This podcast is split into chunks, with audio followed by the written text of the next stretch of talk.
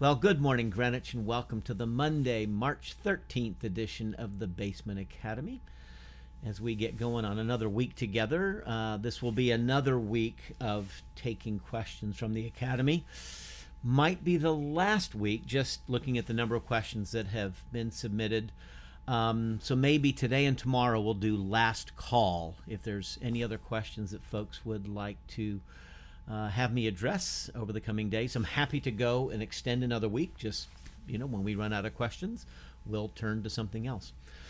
Uh, let's begin with a morning psalm, and the psalm itself, uh, I think, sits as backdrop to the questions that I'll be addressing today. And so this is Psalm 13. It's not a long psalm at all, but it's an important psalm that we would regularly read and pray. So, again, if you're reading five Psalms a day, you're going through the whole book of Psalms every month. So, on the 13th of the month, you would be lifting this up. And so, Psalm 13 is for the director of music, it's a psalm of David. How long, O Lord, will you forget me forever? How long will you hide your face from me? How long must I wrestle with my thoughts and every day have sorrow in my heart? How long will my enemy triumph over me? Look on me and answer, O Lord my God. Give light to my eyes, or I will sleep in death. My enemy will say, I have overcome him, and my foes will rejoice when I fall. But I trust in your unfailing love. My heart rejoices in your salvation. I will sing to the Lord, for he has been good to me. Mm. Short and sweet. Starts out with these questions. Ooh, how long must I wrestle with my thoughts and every day have sorrow in my heart? How long? I mean, that's that's the question when we're in a when we're in a spot, when we're in a season, when we're in a depression. We're going to talk about depression when we're in one of those funks, when we're blue, when we're when we're going through it, however you want to say it. How long, Lord?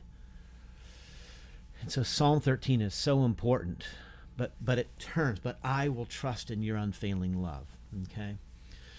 And, and so the question, very simply put, um, I'm just going to read it verbatim. Does depression mean your faith isn't true faith and belief?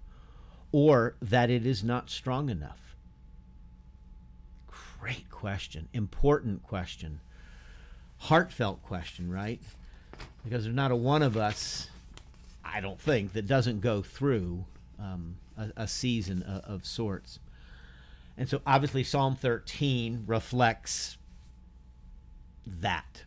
You know, something's going on. We don't know the circumstances behind it, but you get a window into the emotional process, the, the, the, mental struggle. How long must I wrestle with my thoughts and every day have sorrow in my heart? So it's heart and mind, right, that are that are beset in a depression. Um, the short answer to the question, does depression mean your faith isn't true faith or strong enough? No, it does not mean that at all. In fact, uh, I might argue that those who struggle with depression or when we are struggling with depression the fact that we press on, like the psalmist, wrestling, wrestling, but I will, you know, trust in your unfailing love. That those who press on and trudge through and keep believing in God, even when it feels like clouds and rain all day long emotionally, I would argue that that's greater faith. To be able to trust God in the valley uh, seems to be a more earnest expression of the faith than when trusting him on the mountaintop if if that makes sense. So you know um, we're not fair weather christians right? We, we, we trust god no matter what.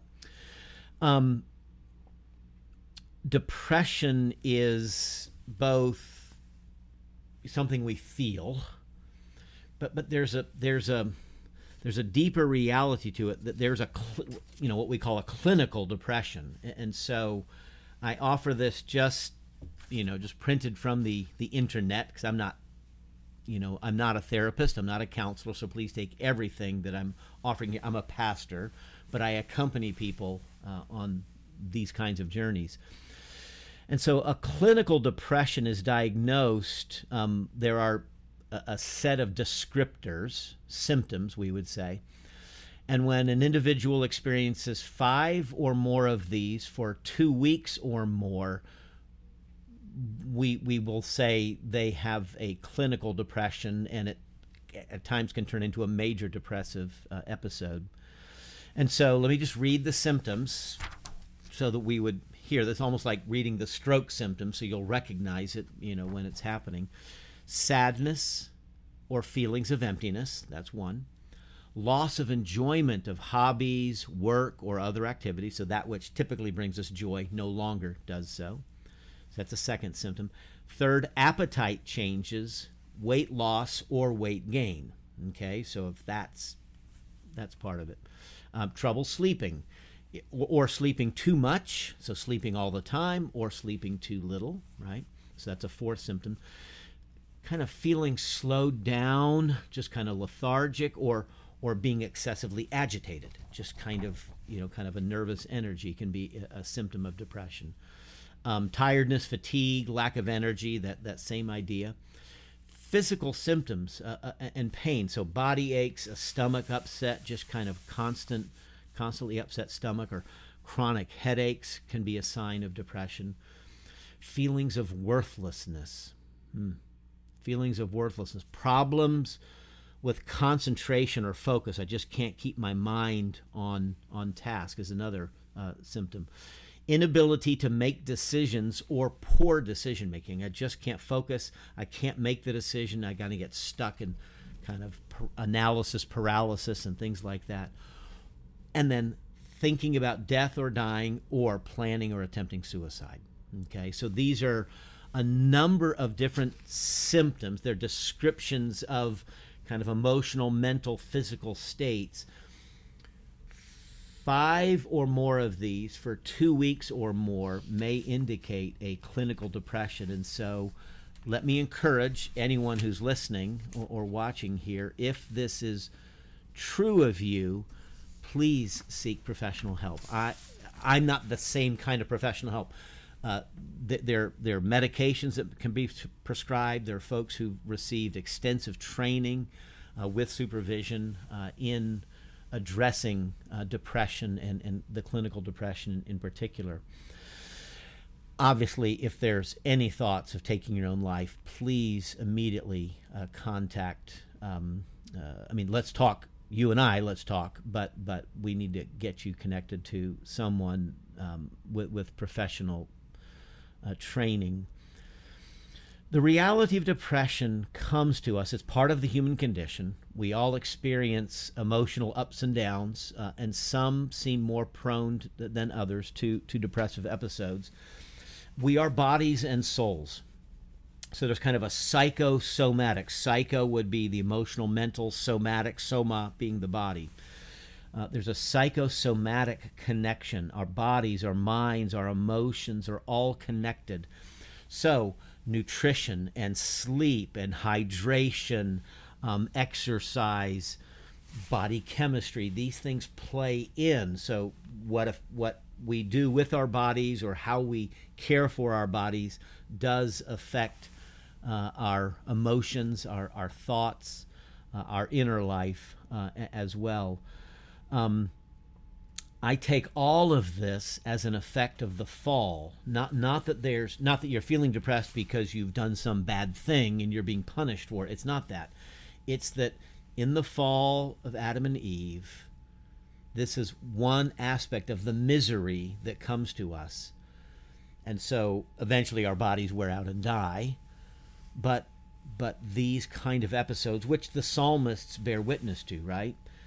And so this is part of the human condition. It's part of the human experience. Negative emotions. God has given us these this this he's made us in his image and so we have the capacity for the rich um, range of emotions from the happy to the sad and everything uh, in in between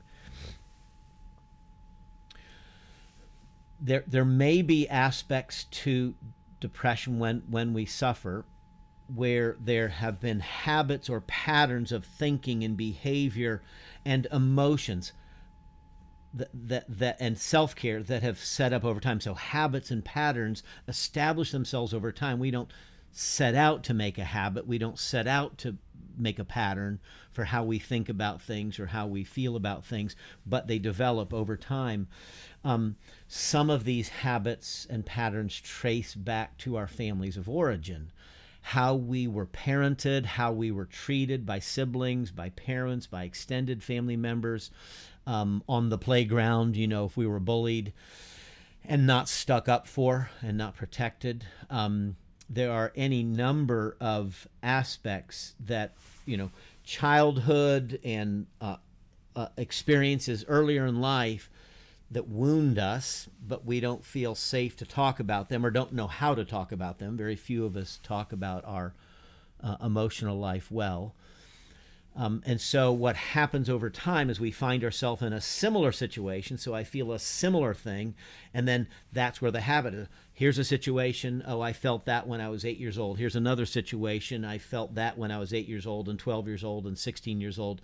And now I'm 38 years old, or 48, or 68 and now a situation, a situation, a situation, and I, I fall back on, or I fall into, you know, familiar patterns.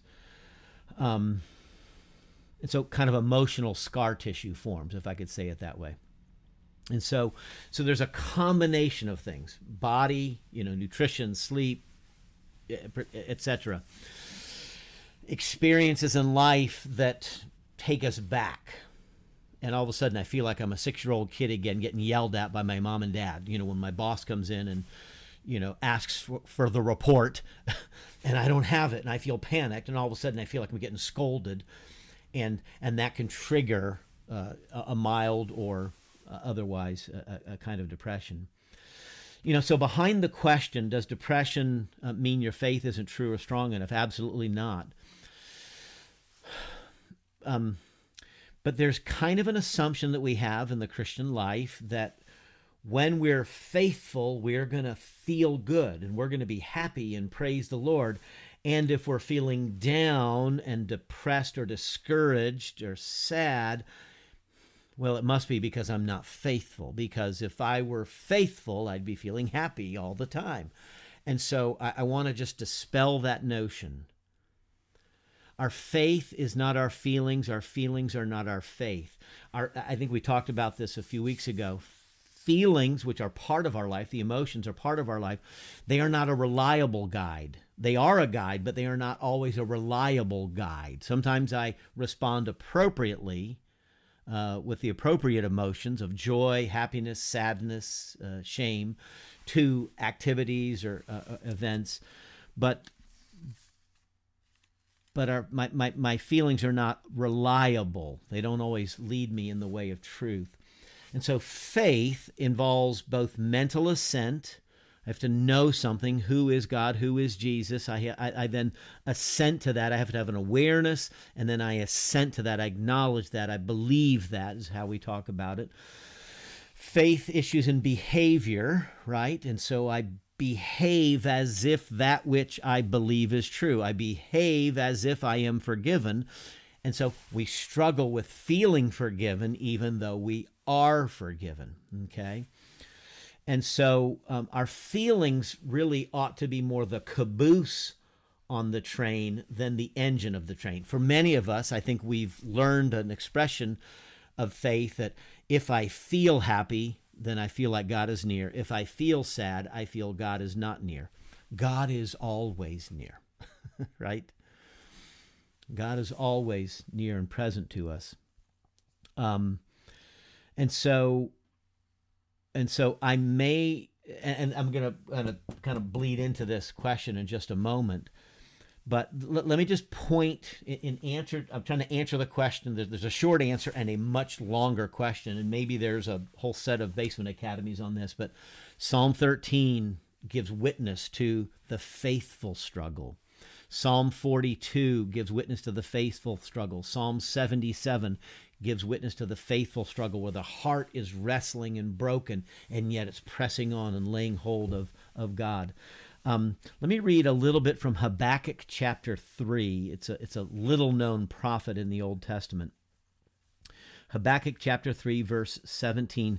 Though the fig tree does not bud, and there are no grapes on the vines, though the olive crop fails and the fields produce no food, though there are no sheep in the pen and no cattle in the stalls, yet I will rejoice in the Lord. I will be joyful in God my Savior. The sovereign Lord is my strength. He makes my feet like the feet of a deer. He enables me to go on the heights. The prophet's picture everything can be going wrong, and somehow I'm going to trust in God. And so depression does not reveal a lack of faith, it may actually be the more faith, the greater faith, is what, what presses on. Um, there's a song that some may know. Um, I, I, turned it into one of my sabbatical songs uh, some years ago. Sometimes a light surprises. This is by William Cowper, spelled C O W P E R. And um, he struggled with depression his whole life. Um, he was a, a friends with John Newton uh, of Amazing Grace, uh, How Sweet the Sound fame. And so here's these are the, the lyrics to the song. Sometimes a light surprises the Christian while he sings. It is the Lord who rises with healing in his wings. When comforts are declining, he grants the soul again a season of clear shining to cheer it after rain. So he's writing about the experience of depression. It feels like it's just clouds and rain, but sometimes a light surprises. Sometimes there is a, a window. the, the clouds part and the sun shines. In holy contemplation, we sweetly then pursue the theme of God's salvation and find it ever new. Set free from present sorrow, we cheerfully can say, Let the unknown tomorrow bring with it what it may.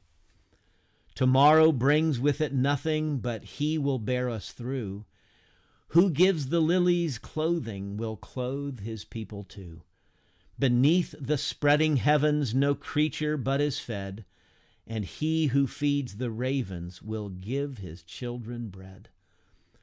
Though vine nor fig tree neither their wonted fruit shall bear, though all the field should wither, nor flocks nor herds be there, yet God the same abiding, his praise shall tune my voice for while in him confiding, I cannot but rejoice. Mm. I didn't think I could sing it for you. Okay, I haven't sung it for a while, but I've turned that into one of these Sabbath songs. Sometimes a light surprises. Let me just answer the second question real quickly. Uh, at Easter time, let me read the, the question Around Easter, I especially struggle that Jesus died for my sins. I feel tremendous guilt every year. Is that something that other Christians deal with? Um, and I'll say, good. and I wish. So, yes, we ought to contemplate uh, our need of the Savior. That's what Lent is, right? It's a season of self examination where we contemplate our need for the Savior's death and resurrection, for his salvation. And in contemplation upon our sin, we may feel that sense of, uh, of guilt uh, or, or, shame. Um, I wish more Christians did feel that in some way. But, but let me clarify something here, and it ties back to the previous question. Guilt describes a legal, forensic, factual state of affairs I am either guilty or not guilty before the law. Okay? I may not feel guilty even though I am guilty. Okay? So I want to separate guilt feelings from true moral guilt. and, the way to illustrate this is coming the other direction. I sometimes feel guilty when I've done nothing wrong. I uh, live in town of Haymarket, right? That's where this basement academy comes from. And we've got a tw- strict 25 mile an hour speed limit uh, in downtown Haymarket. Some of you know this. And the police in Haymarket don't mind pulling you over. And so I sometimes I, I, I go the speed limit in Haymarket. Not many other places, but in Haymarket I do.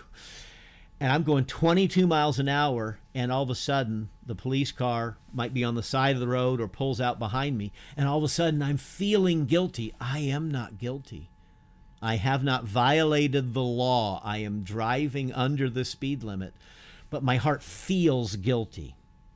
That's trying to illustrate my guilt feelings are not a, an indicator of of true moral guilt. Now, as we contemplate our sins before God, yes, we are guilty. but guilt has a strange set of feelings associated with it, right?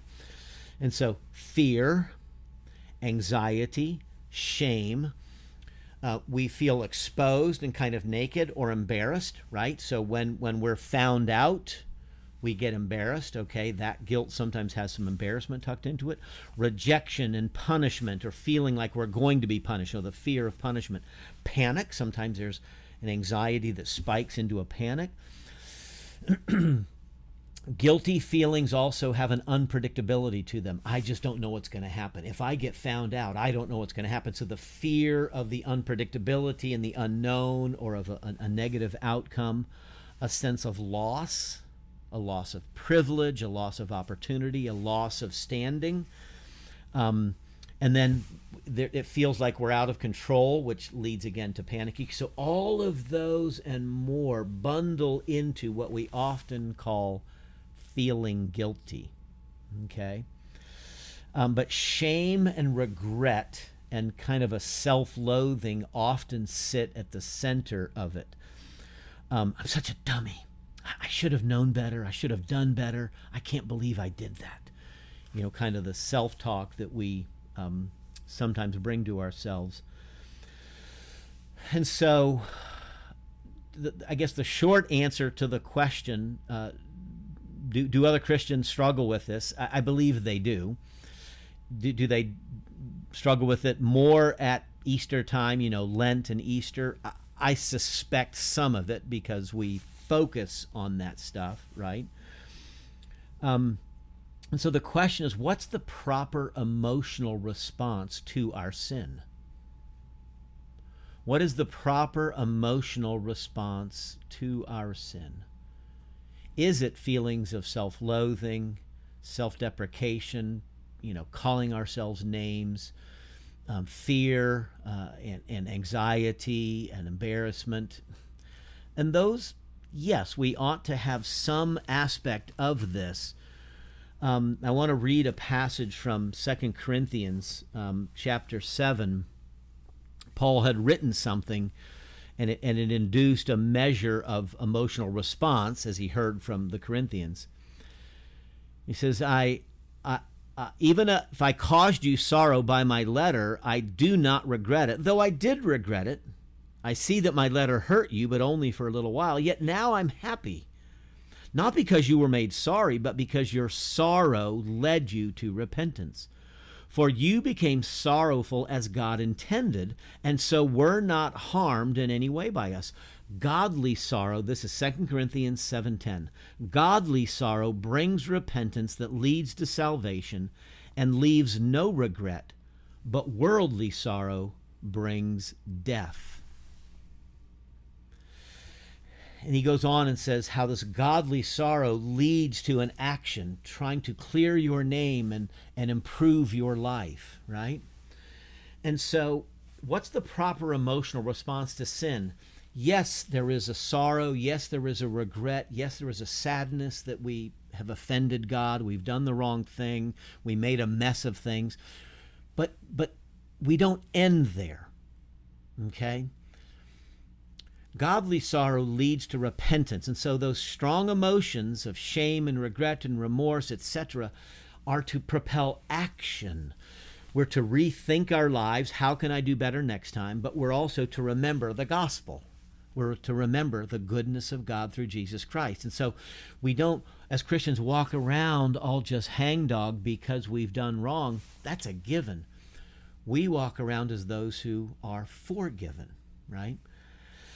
Um, St. Augustine, who's famous for writing his book, The Confessions, um, he was a, a, worldling and then uh, had a conversion. Um, and, he, and he wrote in detail his, his sins. He, he he coined a phrase. I, that, that's the wrong way to say it, but he wrote about writing in Latin. There's a phrase attributed to Augustine, "Felix culpa." Now we're familiar with mea culpa. Mea, mine, culpa, culpability. Mine is the sin. Mea culpa, my sin, my sin. Augustine wrote Felix culpa. Felix is the word for happy or glad. Oh, happy sin is the way to translate that. That's strange. And, and, as he goes on and articulates, Felix culpa, as we become aware of our sin, oh, happy sin, that I realize I need a Savior. And so it's my sin that leads me to seek the Savior. It's my sin that leads me to the cross, right? And there I meet the Savior.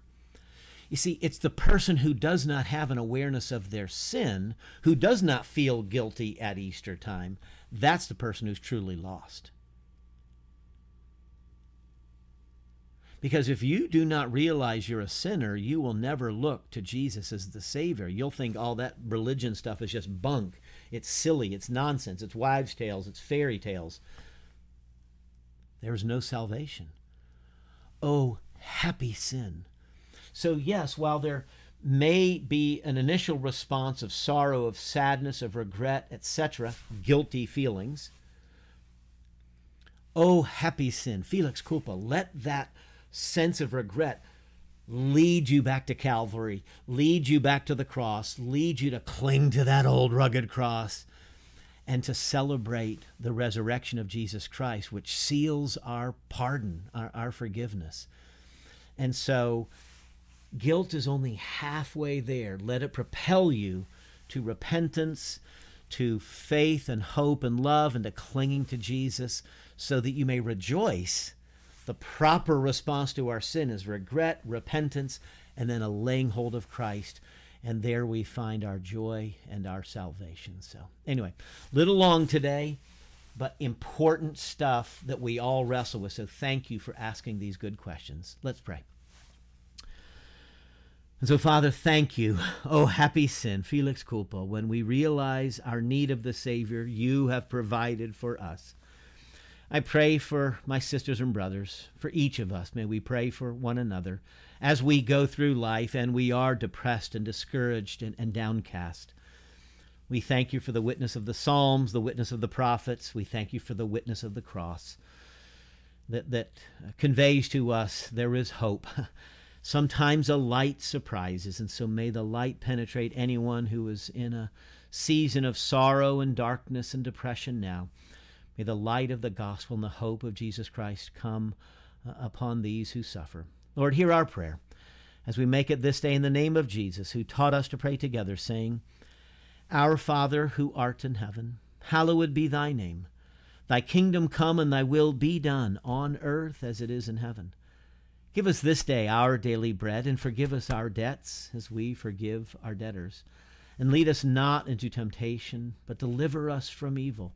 For thine is the kingdom, and the power, and the glory forever. Amen.